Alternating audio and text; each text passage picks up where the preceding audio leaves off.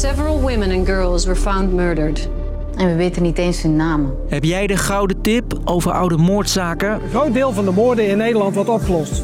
Dus de kans dat een dader ermee wegkomt is gelukkig niet zo groot. Toch zijn er nog altijd meer dan duizend onopgeloste zaken. Cold cases. Voor sommigen is er ineens veel aandacht, zoals nu voor 22 vermoorde vrouwen. In de hoop dat er toch meer informatie naar boven komt. Als een zaak vergeten wordt, dan gebeurt er niks meer. Ik ben Jasper en ik vertel je hoe de politie oude zaken alsnog probeert op te lossen. Lang verhaal kort. Een podcast van NOS op 3 en 3FM.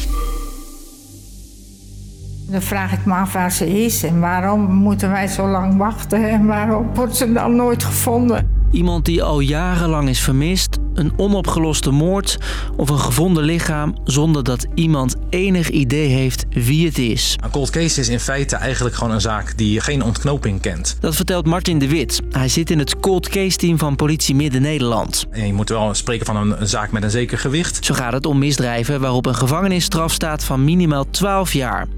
In sommige gevallen is het bekend om wie het gaat. Bijvoorbeeld bij de vermissing van Tanja Groen. Ze hebben uh, buiten staan praten met medestudenten. Ze hebben een fietsje opgepakt. Ze hebben de 300 meter zien fietsen en sindsdien is ze spoorloos. Maar soms gaat het ook over mensen waarvan de identiteit onbekend is. Als je niet weet wie iemand is, dan kun je ook niet nagaan wat de contacten van die persoon zijn. Wat hij de laatste periode heeft gedaan. Dan heb je eigenlijk alleen maar een, een plaatsdelict. De politie heeft dan dus weinig aanknopingspunten. En juist die gevallen worden vaak cold cases.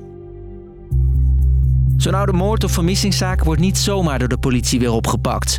Daar moet wel een goede reden voor zijn, zoals nieuw bewijs. Vaak op het moment dat een zaak net gebeurd is, dat soms mensen dingen niet tegen de politie zeggen, die ze na verloop van tijd misschien wel met de politie willen delen. De dozen vol bewijs worden uit het archief gehaald en rechercheurs lopen alles nog een keertje goed na. Want dat is ook de bedoeling van cold case. Je moet ook kijken naar de andere forensische scenario's en mogelijkheden. Een groot voordeel, er zit volgens forensisch rechercheur Jeannette minder haast achter zo'n onderzoek vertelt ze bij Rijnmond. Wij zitten natuurlijk in de luwte en heb je gewoon meer tijd om zaken echt goed te analyseren en goed te interpreteren. Wat is er gebeurd?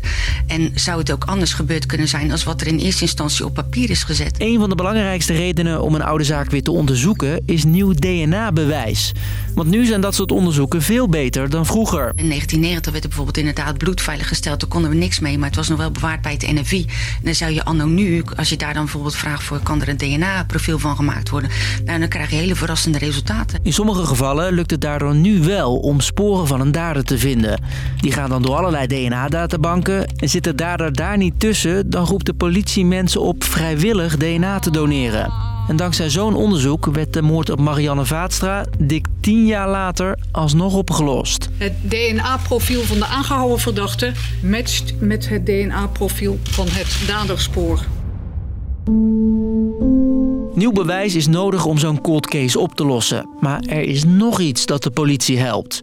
Aandacht. Alsjeblieft, bekijk de gezichten van deze meisjes. These women's clothes, their rings and necklaces. Door een moord weer veel aandacht te geven, komt er vaak nieuwe informatie naar boven. Doet de politie nu bijvoorbeeld met een oproepvideo van bekende vrouwen. En zo worden er vaker BN'ers ingezet. Weet jij meer over de dood van Sjaak Gerwig? Het is nooit te laat om te praten. De politie gebruikt verschillende campagnes om zo de gouden tip binnen te halen. Bijvoorbeeld in de cold case zaak van Hanny Bakker. In de omgeving van winkel hangen overal posters langs de weg met haar afbeelding daarop. Verder staat er een podcast en een video op YouTube online. En we hebben flyers verspreid in de Nederlandse gevangenissen. Maar niet alleen de politie zet zich in. Breng Tanja Groen thuis. Ook Peter R. de Vries deed met zijn stichting regelmatig oproepen in tv-programma's. En nu heeft zijn dochter die rol overgenomen. Het is een stukje de visie van mijn vader. Dat iedere familie recht heeft om te weten wat er met zijn of haar dierbare of met Ja. zijn of haar kind is gebeurd. En soms met succes. De verdachte is bekend. We weten wie hij is. Dus, lang verhaal kort. Onopgeloste moord- of vermissingszaken gaan bij de politie het archief in en worden cold cases. Sommige van die zaken worden weer van de plank gehaald als er nieuw bewijs is... of als door nieuwe technieken de dader alsnog achterhaald kan worden.